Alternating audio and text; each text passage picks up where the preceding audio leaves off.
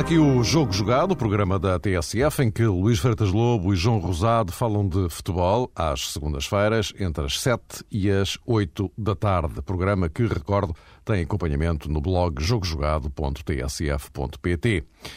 Tínhamos e temos em agenda a reabilitação de Roberto e a liderança do Futebol Clube do Porto no campeonato, mas como é evidente, a notícia do dia é a suspensão de seis meses aplicada pela ADOP a Carlos Queiroz. Isto ainda tudo por causa do célebre episódio da Covilhã.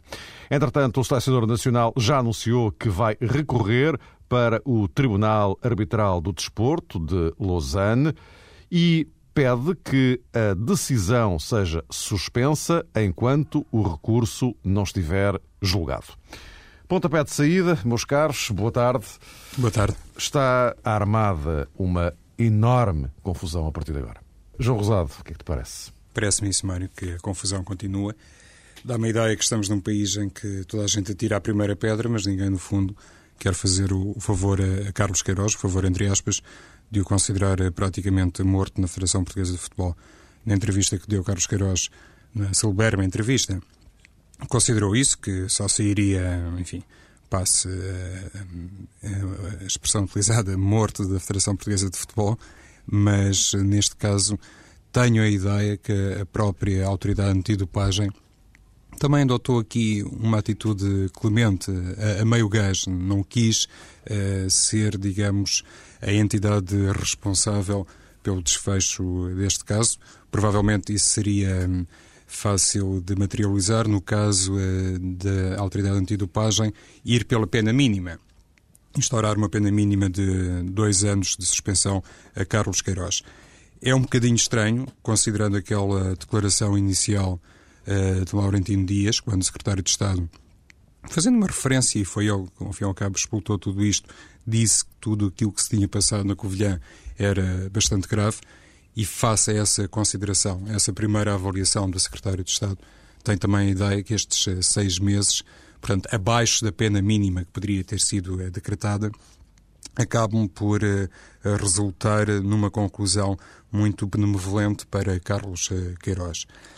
Isso, apesar de tudo, eh, não deixa. Alegadamente, eh, a pena eh, desceu para seis meses e não os dois anos mínimo, porque existiriam atenuantes, embora isso não esteja especificado. Não está, Mário. Pelo menos nós não conhecemos ainda nesta altura. E, e é quase sempre utilizada, digamos que, essa figura a propósito de uma redução da pena.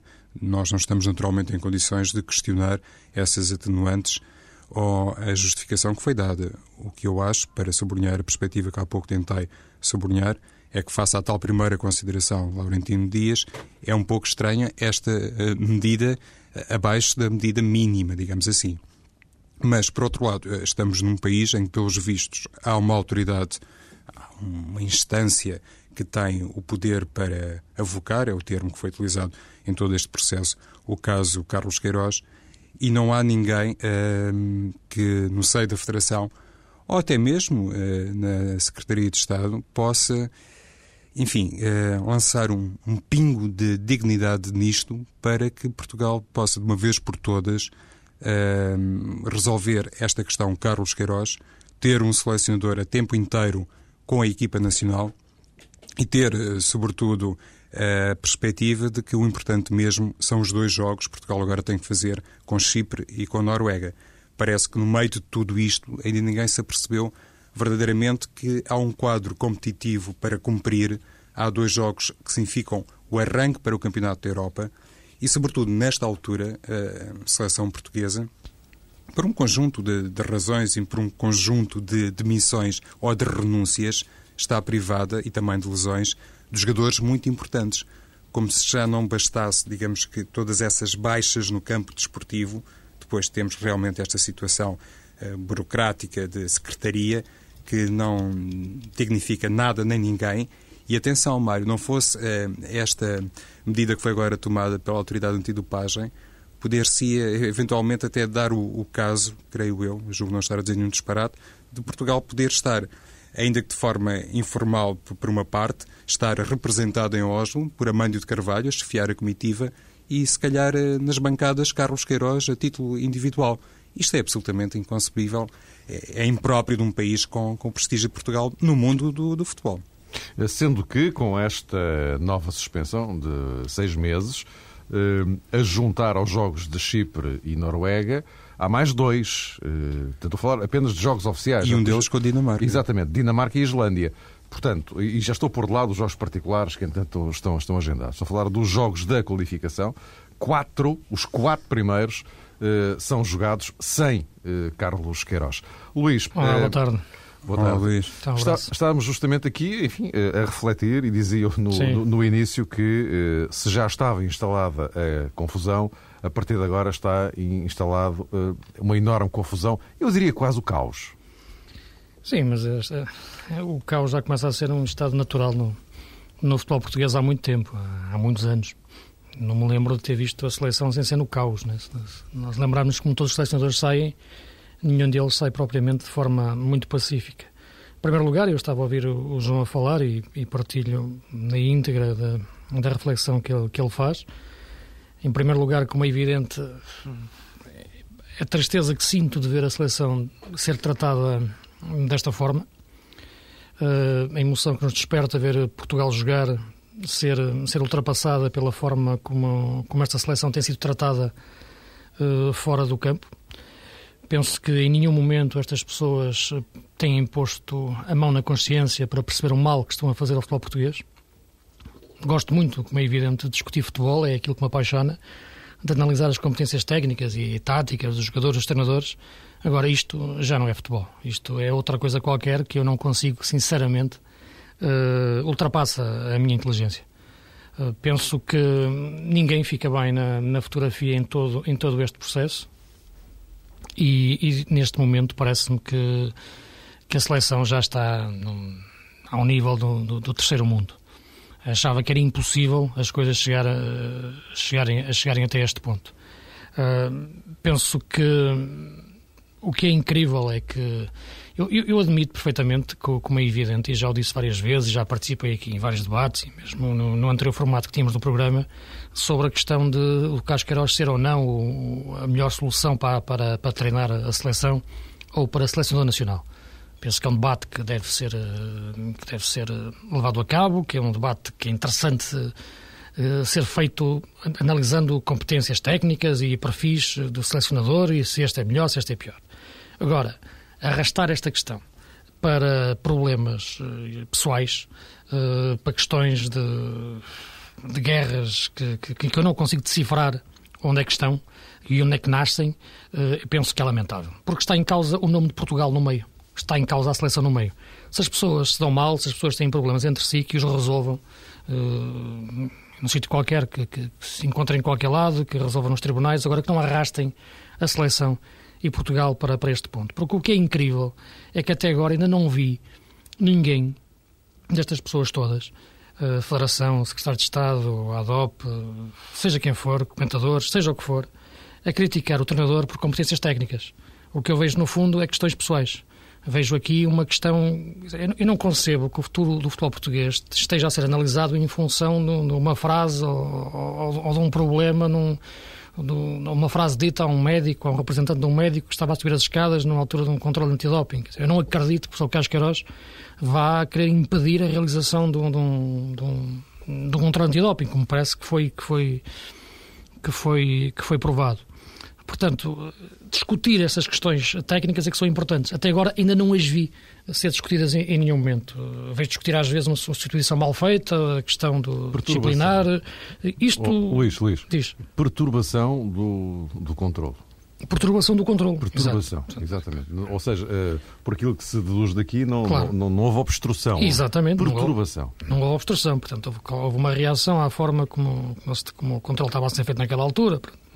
Não terá sido, a melhor, não terá sido como é evidente, o melhor comportamento que poderia, poderia ter, ter tomado o nosso, o nosso selecionador nacional, mas como é evidente, daí a colocar em causa a sua competência técnica para ser selecionador nacional, vai uma distância enorme. Portanto, parece-me que há aqui, como é evidente, é mais do que isso, é uma vontade de trocar de selecionador, o que eu acho, como já disse, uh, legítimo. Agora, penso que deve-se ir por questões técnicas e deve-se debater essa questão de forma técnica, da mesma forma que a debatemos na altura da sua escolha. Ainda não vi esse, esse debate ser feito no futebol português. Vejo debater coisas que não têm interesse rigorosamente nenhum, nenhum mesmo, zero. Tudo isto está a ser falado até agora, não tem interesse nenhum.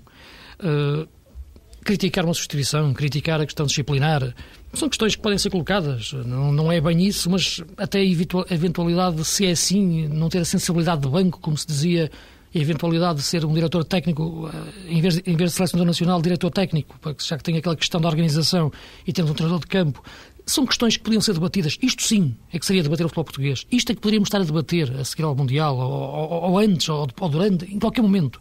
Agora, debater estas coisas é uma, é uma coisa perfeitamente uh, kafkiana, no meu ponto de vista. E o mais caricato, que... João, Luís, diz. se me permites, é quando Carlos Queiroz foi contratado, e lá está, nós aqui abordámos, se calhar até de maneira muito profunda, esse assunto, quando foi, digamos, de, decretada essa substituição de Luís Filipe Scolari por Carlos Queiroz, toda a gente tinha a noção que Queiroz podia trazer à Federação Portuguesa de Futebol uma reinvenção de muita coisa. O que se percebe aqui é que muitas vezes eh, Carlos Queiroz eh, caiu eh, nesse erro de acreditar em algumas pessoas e o contrário claro. também é verdade. É que algumas pessoas também acreditaram que Carlos Queiroz estaria em condições sim, sim. hoje de se revelar um homem diferente, um treinador diferente e um, e um selecionador, se calhar, com, com outro feeling técnico. Mas ah. ele tinha a sua personalidade e já era conhecido há muitos anos. Evidente. Sim, estou plenamente de acordo e penso que o, o professor Cascaraz também se tem exposto de uma forma perfeitamente escusada.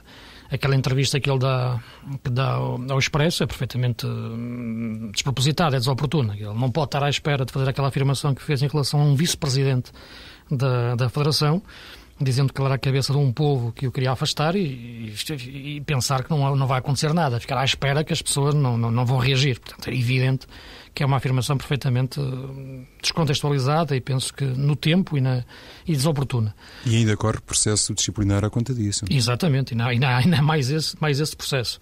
Agora, penso que esta questão da, da, do contra antidoping é parece ultrapassar um pouco o razoável, independentemente da, do, daquilo que se passou, não ter sido, não ter sido bonito, e não estive lá, e não, não, nem o Sr. Ferguson, nem, nem, nem os presidentes do Benfica e do Porto, que foram chamados a testemunhar, como tu há pouco, como tu num, num dos programas passados chamar, chamaste a atenção, não é? Porque de facto é algo um bocado surreal, mas embora eram testemunhas abonatórias, que nos costuma dizer, do, do comportamento do pessoal Casqueiroz, mas ninguém, nenhum deles poderia contribuir para a descoberta da verdade daquilo que aconteceu mesmo Uh, naquele dia. Agora penso que, como é evidente, o pessoal Casqueiras vai tentar reagir, vai tentar defender-se e penso que é o mínimo que ele pode fazer, porque em causa aqui neste momento já está a sua honra, mais do que a sua competência técnica, está em causa a sua honra. Uh, e no meio disto tudo, como eu volto a dizer, está a seleção de Portugal, que vai fazer dois jogos agora com um treinador interino, vai fazer, ah, vai fazer mais dois, não é? Se, se, se este castigo mantiver-se sem a suspensão, sem o treinador principal. Portanto, parece-me que tudo isto é, é, é, absurdo. A questão que se coloca agora, e penso que é, que é aquela que toda a gente estará a fazer, é existem condições para, para Cascaros continuar neste momento. Era o que eu ia perguntar. É? Aliás, aliás juntando as, as pontas todas, claro. temos um mês de suspensão, Exato. agora seis. Uh, suponho, posso estar a dizer um grande disparate, mas suponho que acumulam, portanto passará a sete meses. Uh, e ainda temos mais o outro processo, uh, por causa da entrevista ao Expresso, uh, que poderá ditar outra, outra punição. Vamos supor um mês, vamos ser uma coisa discreta. Tudo isto somado são oito meses. Num cenário destes, como é que Queiroz pode continuar como selecionador ou mais do que isso? Como é que Portugal pode fazer uma fase de qualificação com um técnico interino? Há aqui uma parte decisiva em todo este processo que tem a ver com a chamada resposta dentro do campo, ou seja, tem a ver com a capacidade que os jogadores da seleção portuguesa vão manifestar ou não para se eh, conservarem de alguma maneira aliados de tudo isto.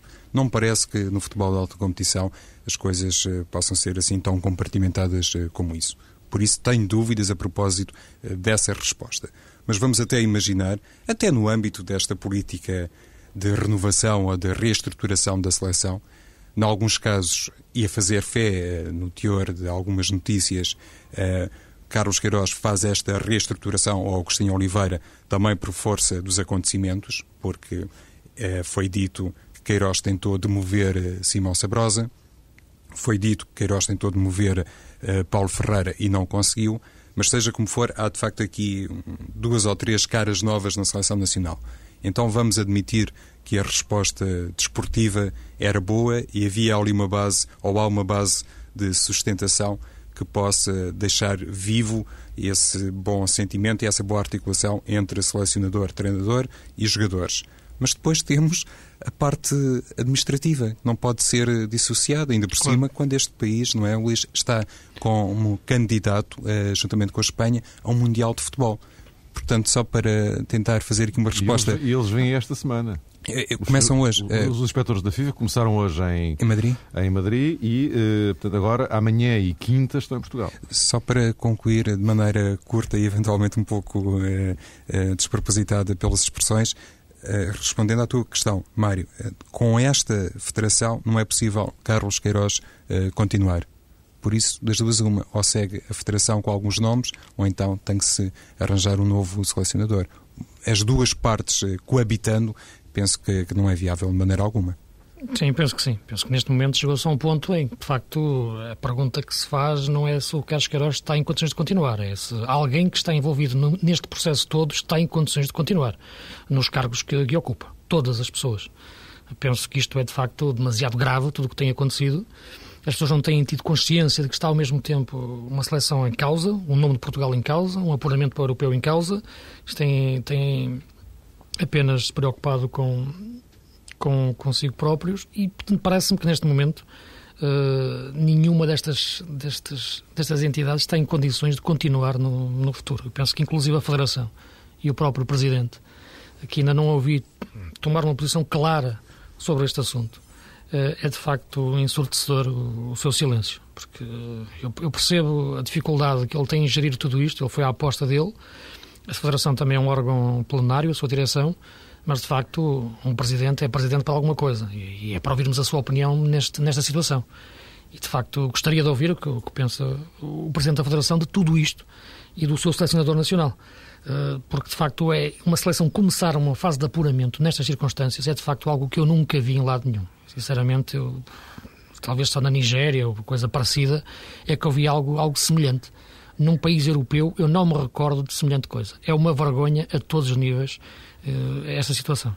E Agostinho Oliveira volta a ser, enfim, lançado também para a fogueira, um bocadinho exemplo daquilo que se passou em 2003, quando ele fez ali a transição antes da chegada de Luís Filipe Scolari e muitas vezes, eh, enfim, somos eh, questionados a propósito destas renúncias, quer de Simão, quer de Paulo Ferreira, e, é feita sempre essa observação com todo o cabimento. Será que estas atitudes têm a ver com o clima de desnorte que graça na Federação Portuguesa de Futebol e que envolve também o departamento técnico? É quase inevitável pensar que sim.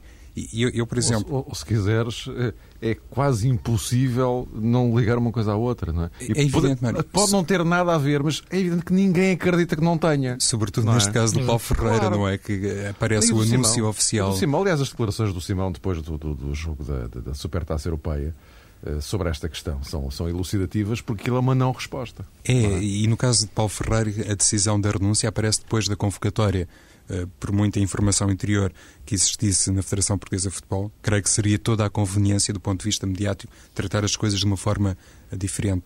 E, e olhando para esta convocatória e sem querer, lá está, apontar o dedo, se calhar à pessoa menos culpada no meio de tudo isto, que é o professor Agostinho Oliveira, eu vejo aqui alguns casos que realmente eh, me espantam na perspectiva desportiva.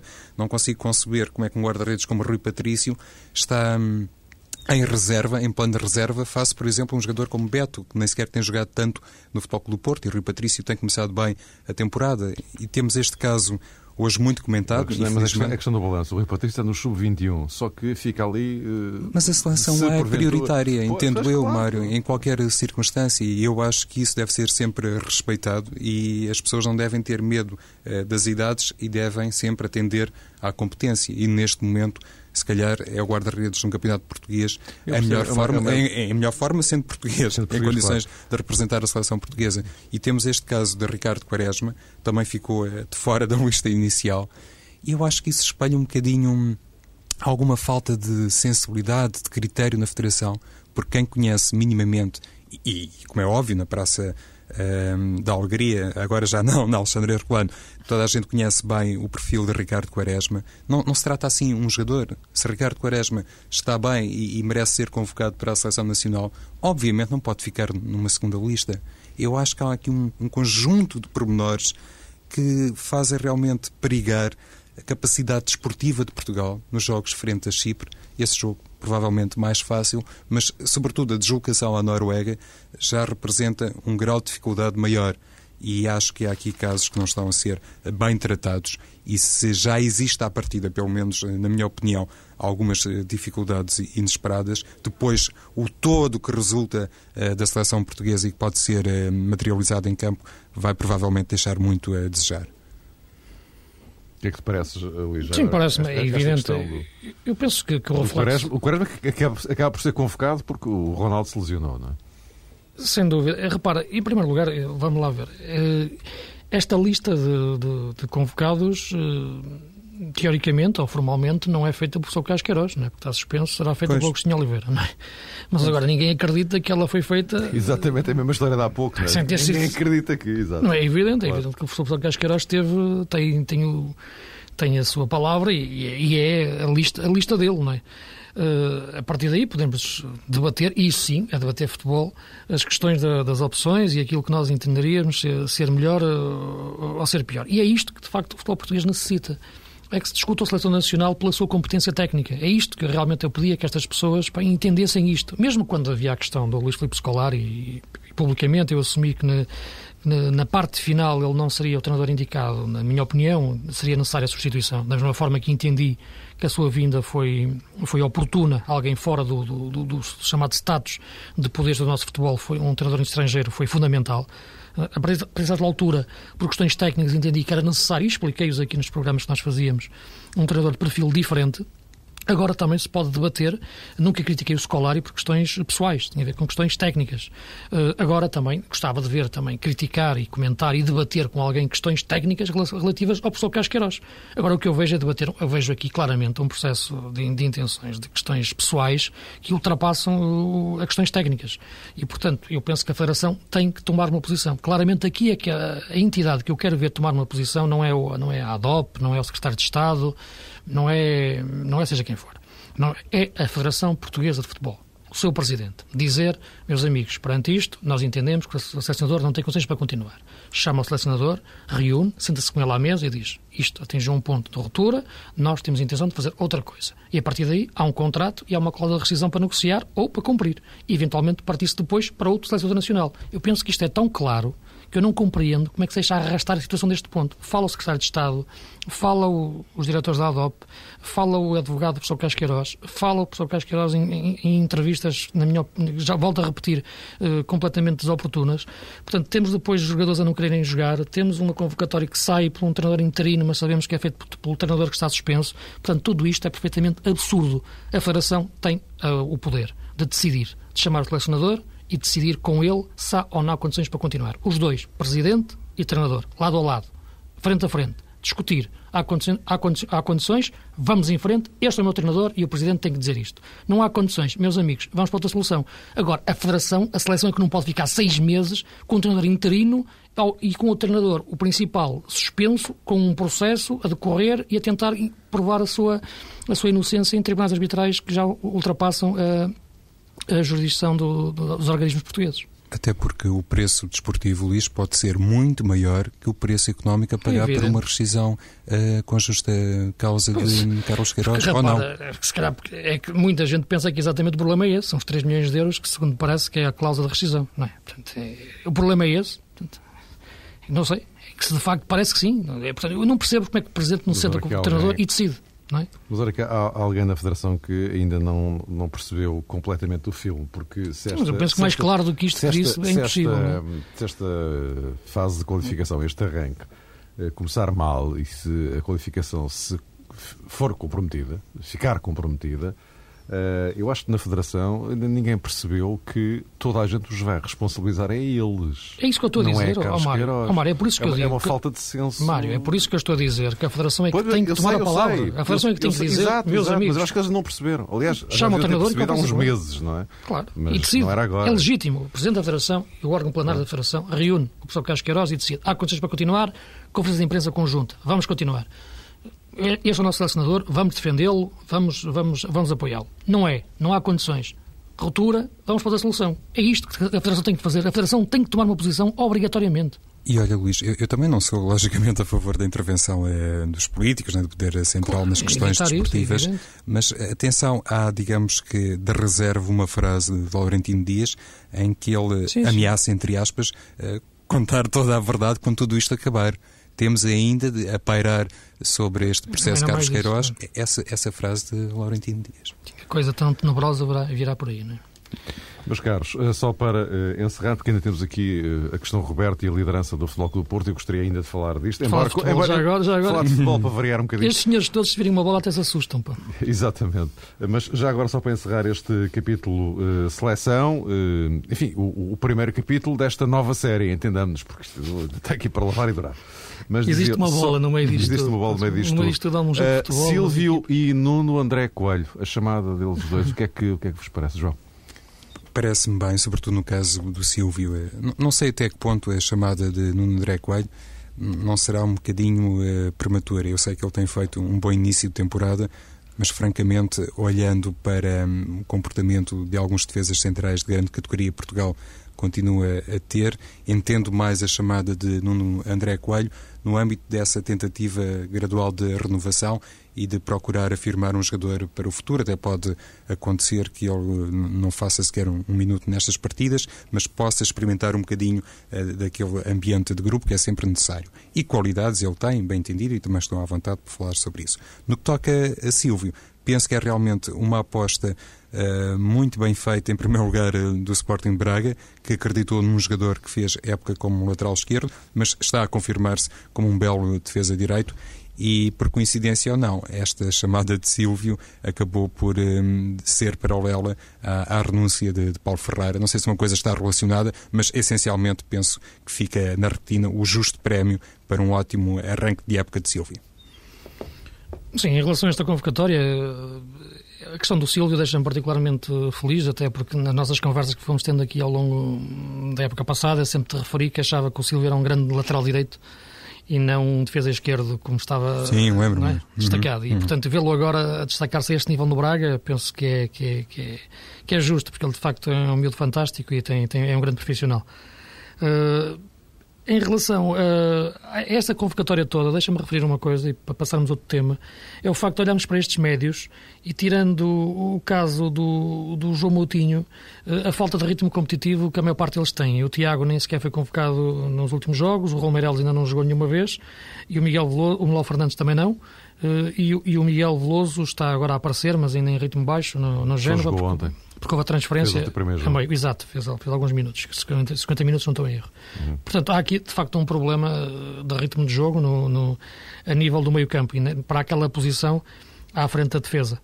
Uh, em relação à outra questão que colocavas, a outra convocatória era do... do Nuno André Coelho. Do Nuno André Coelho. Eu penso que é é, é difícil, sinceramente, entender eh, qual é a lógica neste momento e para que posição eh, o professor Casqueiroz está, está a pensar nele. Eh, não quero acreditar que esteja a pensar ele para jogar à frente da defesa, porque não parece ser, ser, ser, ser a melhor ideia. Alternativa uh, ao Pep. Não é? É por aí. Pois. Mas eu, eu, quando olhei para este nome pensei, será isso? Uh, porque temos o Rolando, o Ricardo Carvalho e o Bruno Alves e, portanto, há outro jogador que pode fazer duas posições que o Nuno André Colho, à frente da defesa ou, ou defesa central. Mas não parece ser, ser, ser uh, claramente a melhor opção. Como, da mesma forma, também acho estranho, como é evidente, convocar um guarda-redes que não joga. Por muito respeito que tenho pelo Beto e, e, e, e valor que lhe reconheço, convocar um jogador que, que, que, não, que não está a competir, mais um, não me parece ser, ser de facto a, a melhor opção. Ora bem, vamos então para a ponta final, aproveitar aqui os a última quinzena de minutos, mais minuto, menos minuto, para uh, falarmos de Roberto. A semana passada uh, era a pior coisa que tinha acontecido ao Benfica esta temporada. esta semana passa a ser uh, o herói da luz, com aquele penalti que ele defendeu, quando o Roberto até começou o jogo no banco e quando até se estava já a desenhar uma cedência por empréstimo do, do jogador. O que é facto é que Júlio César foi o titular, a opção foi essa. É que, entretanto, já se passaram muitas coisas, eh, causaram grande emoção e, de repente, as pessoas parecem ter-se esquecido do início do filme. Uh, João Rosado, uh, o Roberto vai ficar. já se percebeu. Parece que sim, Mário. É, ainda não e... fechou totalmente o mercado, é, mas parece que sim. A, a acreditar é, nas notícias últimas, Roberto ficará no estádio da luz. Seja como for, ficando ou, ou não, acho que um dos problemas do Benfica deste início de temporada tem a ver um pouco com isso, com esta mudança de clima no estádio da luz. Antigamente, as decisões, e quando digo antigamente, estou a reportar-me há um ano, nos últimos 12 meses, enfim, se quisermos, as decisões eram eh, tomadas e eram anunciadas uh, realmente num quadro diferente, com outra credibilidade, digamos assim. Quando o Benfica queria um jogador ou tratava do, do emprestar, acabava isso sempre por ser uh, anunciado no devido prazo, sem dar aso a muitas especulações, sem possibilitar interpretações como esta que eu tenho neste momento, de que o Benfica anda um bocadinho aos zigue-zagues, um bocadinho com o caminho indefinido, não sabe muito bem se quer realmente um guarda-redes uh, de topo, com uma experiência, enfim, sem paralelo com os atuais guarda-redes que estão ao serviço do Benfica, porque já se falou de nomes como Dudek, o próprio uh, Dida, também Doni, se pretende conservar Roberto à força de um penalti defendido. Eu acho que nenhum clube grande, ou se quisermos, nenhum clube uh, com aspirações uh, no plano internacional pode conviver com isso, com essa realidade de saber se o guarda-redes é, é fiável à conta de um penalti defendido ou não. Vamos imaginar que o Golial tinha convertido a grande penalidade, tinha feito aquilo que normalmente acontece no plano estatístico. É mais normal acontecer assim, que o jogador seja capaz de converter a grande penalidade. Em que lençóis ficaria Roberto? Qual seria a medida tomada pelo assado do Benfica? E esse caminho tem que ficar sempre bem delineado desde o início, não se pode propriamente andar aqui eh, de forma sinuosa à procura da melhor solução. Um clube que é campeão nacional e que faz uma contratação uh, deste nível tem que ter realmente as ideias mais bem definidas. E ao que parece, eu coloco aqui, enfim, uma certa ressalva, uma margem para este entendimento, porque pode não ser o mais correto, porque ninguém sabe verdadeiramente aquilo que se passa nos gabinetes do Estádio da Luz, mas ao que parece, o Benfica tem alguns assuntos ainda com pontos de interrogação muito grandes e isso não é nada bom e tem reflexo no plano desportivo. Acho, Mário, que o caso Roberto não ficou resolvido, ou o caso do guarda-redes do Benfica não ficou resolvido com um penalti que Roberto acabou por defender, eh, com mérito e também com alguma felicidade diante do Vitória de Setúbal. Longe disso.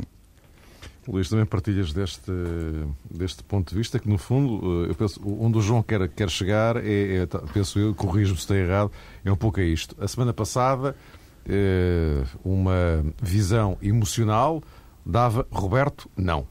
Esta semana, também numa visão emocional, já dá Roberto sim. Eh, só, só para uma coisa antes de Andamos Luís, um Luís, nisto, só para é? dizer isto, eh, sim. uma visão emocional baseada num conjunto de factos um claro. conjunto de factos. Para claro, já só claro, temos, de um lado da balança, esta boa intervenção do exato, Roberto exato, exato. e do outro lado, até para falo, proteger os jogadores. eu falo de reação emocional, não é? Dizer... Sim, mas uh, pegando numa reação mais mais racional que foi a nossa análise da, da, semana passada. Né? Quer dizer, não faria sentido agora vir dizer exatamente o contrário daquilo que disse a semana passada. Não alguma coerência que acho que devemos ter nas nossas análises. Não é? e, e, se a semana passada entendia que a melhor solução para o Benfica nesta altura era encontrar a, a possibilidade do Roberto ser, ser emprestado e adquirir outro guarda-redes, Uh, penso que continuo a manter, como é evidente, a mesma opinião. Não poderia, não poderia mudar numa semana apenas porque o Roberto defendeu uh, um, um penalti.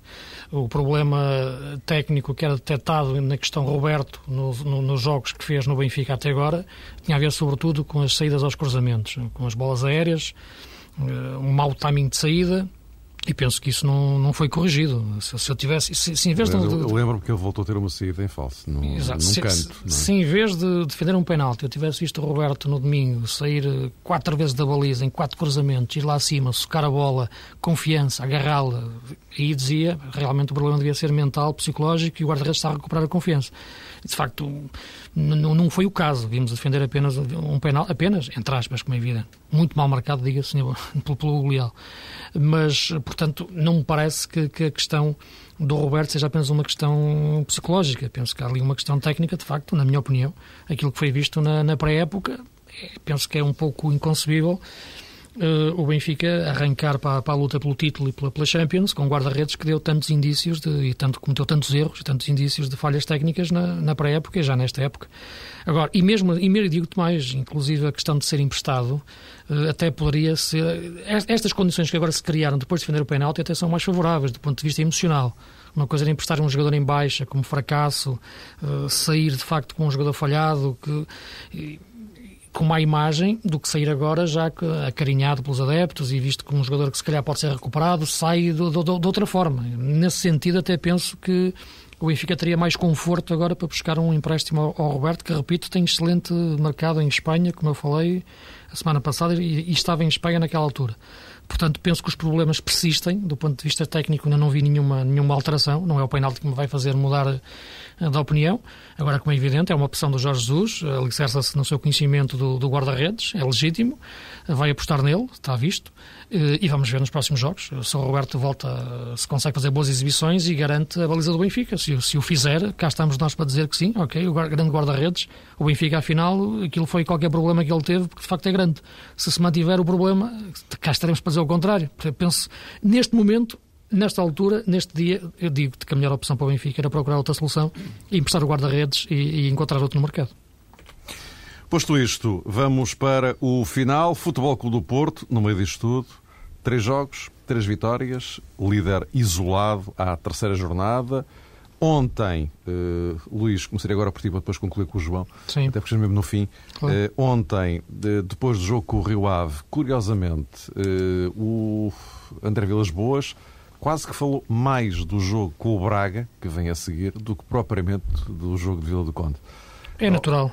Eu penso que, porque é um jogo de facto que pode não é decisivo, como é evidente, mas marca já um ponto importante na época. O Porto, se ganhar ao Braga, faz 5 pontos de avanço. O Braga é uma equipa que já mostrou esta época que é claramente um candidato a, a lutar pelo título e, e, é natural que um Porto em crescimento e depois do jogo da Supertaça vai ter agora verdadeiramente um grande teste e o Braga também. Eh, este jogo vale mais do que 3 pontos. Mentalmente, para as duas equipas, é de facto um jogo de grande importância. O Braga que vai fazer este jogo três dias antes de jogar em Londres contra o Arsenal, não estou, penso que estou a dizer bem, uh, e, e, portanto isso terá, terá sempre alguma influência na, na, cabeça dos jogadores do Braga. E, portanto é um jogo de facto que eu acho que o André falou nele porque de facto é importante. E ainda por cima, depois na semana seguinte, temos um, um Benfica, Benfica Sporting. Sporting. Portanto, o Porto pode, neste conjunto de jogos, vencendo o Braga e, e Benfica Sporting, como é evidente, algum deles vai ter que perder pontos, uh, ganhar ali um, uma boa almofada uh, na, na, liderança. E por isso a importância deste jogo com o Braga. Vamos ver uh, se esta lesão que ontem sofreu Sapunar é ou não impeditiva para os próximos tempos. É um jogador, na minha perspectiva, que representa um bocadinho da nova filosofia de André Vilas Boas, que tem dado uma liberdade maior a Bellucci e penso que isso está associado ao facto de ter como lateral direito Sapunar e não propriamente Jorge Fuchile e se tiver Sapunar provavelmente vai continuar a usar a mesma receita. Tão bom resultado tem dado até agora por parte de André Vilas Boas. Ele tinha sublinhado, ele o treinador do Porto, que era importante chegar a esta fase do campeonato em primeiro lugar, está como líder uh, destacado e há sobretudo essa noção que a tal uh, revolução de veludo, como eu já tive a oportunidade de sublinhar, está a acontecer de forma muito uh, natural e nota-se que a equipa respira outra confiança e outra desenvoltura. Além de Saponaro, que tem sido, digamos que, um, insuspeito protagonista deste Futebol do Porto início da temporada, gostaria também de sublinhar a contratação do Sousa. O Luís já o tinha dito aqui noutros programas, um jogador que poderia acrescentar coisas muito importantes para o Futebol do Porto, mas quando ele normalmente entra, muda também o, o sistema, dá uma uhum. consistência tática ao Futebol do Porto diferente e pode ser realmente um suplente, uh, suplente, estou eu a dizer, de ouro no, no, do, no Futebol do Porto e um jogador-chave para o campeonato. Ponto final então, voltamos na próxima semana, exatamente a meio daquela dupla jornada da seleção nacional, portanto, depois do jogo de Chipre e na véspera da partida com a Noruega, a seleção nacional metida numa das maiores embrulhadas de que há memória. Até para a semana.